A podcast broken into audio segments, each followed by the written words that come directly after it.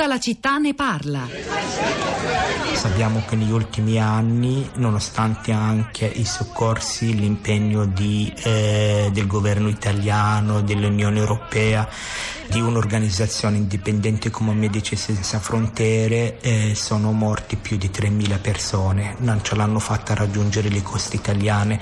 Certamente noi cerchiamo di parlare con le persone, noi le persone le trattiamo, peraltro abbiamo iniziato a chiamarli dall'inizio come ospiti, dal momento in cui salgano sulle nostre barche non li, non li chiamiamo rifugiati, non li chiamiamo migranti, perché sa, i termini adesso sono eh, i più svariati, ma noi li chiamiamo ospiti finché sono sulle nostre barche, vengano non solo chiamati ospiti, ma vengano trattati come ospiti, quindi hanno un, hanno un, un contatto umano senza nessun tipo di barriera né fisica ma né tantomeno mentale. Vorrei sempre, sempre che fosse chiaro a tutti che noi proteggiamo i richiedenti perché hanno il diritto di essere protetti e proteggiamo i rifugiati perché gli si è riconosciuto il diritto di continuare a stare nel nostro paese proprio perché non potrebbero usufruire fruire dei diritti che, di cui noi offriamo nel nostro paese tornando a casa e questo mi sembra degno di grande onore.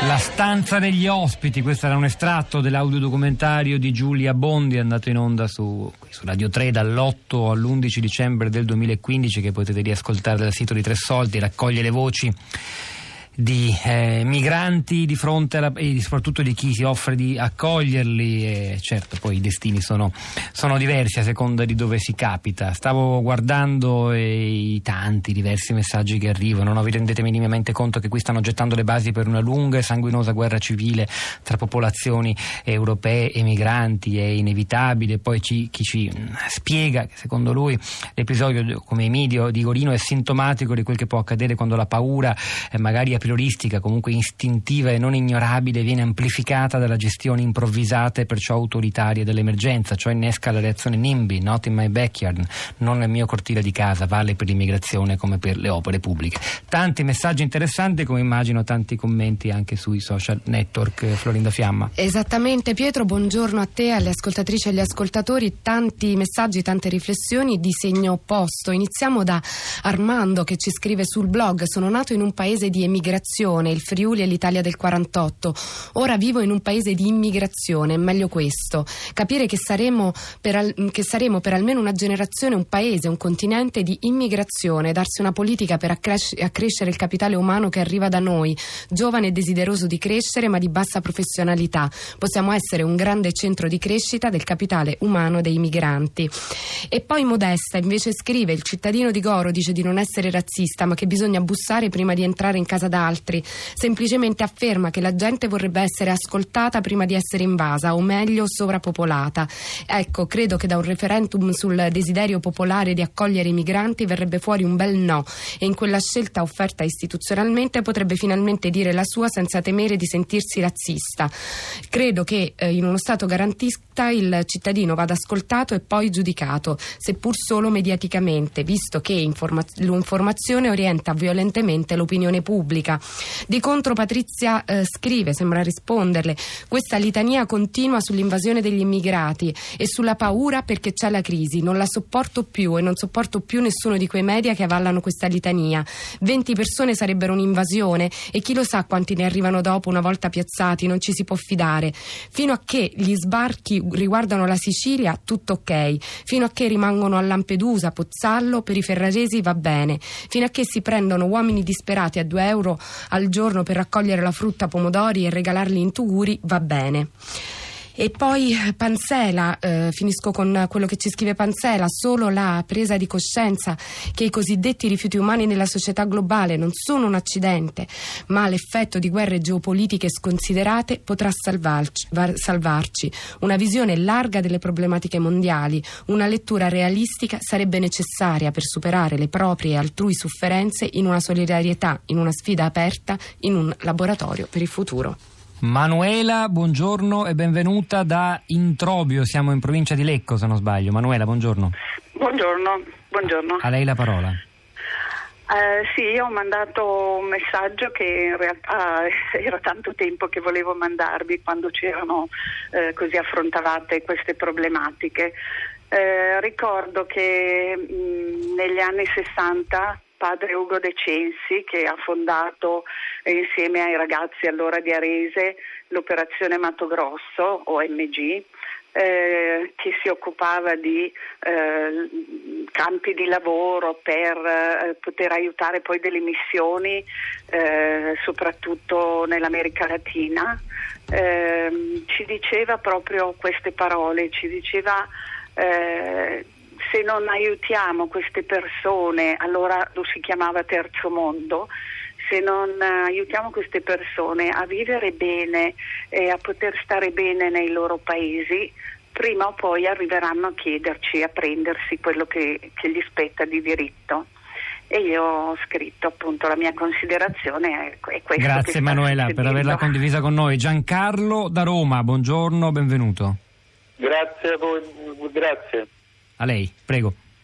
Eh, la mia considerazione è molto semplice, è, è, è indubbio che le autorità locali presi nella fretta eh, hanno eh, esteso il messaggio dell'arrivo dei migranti in maniera un po' troppo violenta, tra virgolette, eh, perché la, l'unica realtà di Gorino è quel bar, cioè il centro di aggregazione. Sentirsi dire dovete andarvene perché devono arrivare i migranti è chiaro che è stato sconvolgente per i residenti. Ma nel contempo vorrei dire che purtroppo Gorino perde una grande occasione di aprirsi al mondo, perché l'arrivo di nuove persone rispetto a quello che diceva la giornalista della Nuova Ferrara, che Gorino è un paese chiuso, c'è gente che non è mai uscita da quel paese, è chiaro che l'arrivo di nuove persone rappresenta una novità ed un'apertura al mondo per loro. E quindi al di là della contestazione, secondo me dovevano riflettere su questo e quindi accogliere quelle persone che stavano arrivando.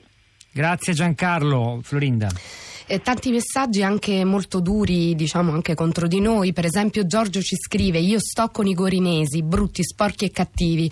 Oggi tutti piangeremo copiose e calde lacrime per le povere profughe, gridando ai razzisti gorinesi: Siete brutti, sporchi e cattivi. Le donne e i bambini sono solo il cavallo di Troia, ormai una tattica conosciuta e consolidata, per penetrare quelle comunità ostiche che i governanti sanno difficili da sottomettere. Poi sarebbero arrivati i mariti con gli altri figli, fratelli, nipoti e parenti tutti. Le anime belle Stelle come unico argomento per ribattere usano solo la parola razzista perché non hanno altri appigli. Io quella parola me la faccio scivolare addosso. Elena da Pistoia, buongiorno, benvenuta. Buongiorno, dunque io non faccio altro che ribadire quanto ho sentito ora precedentemente eh, e quanto via via vi scrivo con i miei sms abbastanza agguerriti perché cosa si nota? Che qui per gli islamici c'è tutte le porte aperte, eh, per noi cristiani, cattolici, italiani di, di, di rara, eh, cioè di, di, tanta ehm, discendenza eh, dove i nostri padri hanno pagato tasse, hanno versato il sangue, per loro non c'è nulla, anzi scarattolati a destra e a manca. Io questa cosa non la sopporto, vedere gente che dorme in macchina e altri invece ospitati in hotel. Per gli, per gli italiani gli hotel non ci sono, eh, quindi stanno aperti alla carità e ce l'ho anche con la, purtroppo con la Chiesa bergogliana che non fa altro che piegarsi al cosiddetto politicamente corretto che è senz'altro un'ipocrisia. Cosa vuol dire? Che non ci si può difendere sul nostro territorio, non si può difendere la nostra identità? È questo, siamo completamente in mano a una loggia massonica che vuole fare il cittadino uguale dappertutto, merce, eh, quindi che può essere spostata a piacimento e pagata una miseria. Grazie Elena, la, la, la saluto, grazie Elena da, da, Pistoia. Raffaele, buongiorno e benvenuto. Buongiorno. Da dove ci no, parla?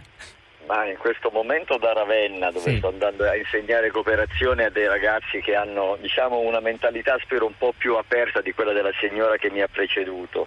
Il punto è, l'unico punto che volevo sottolineare è questo, non ci dimentichiamo che esiste una coscienza eh, e una memoria dell'accoglienza.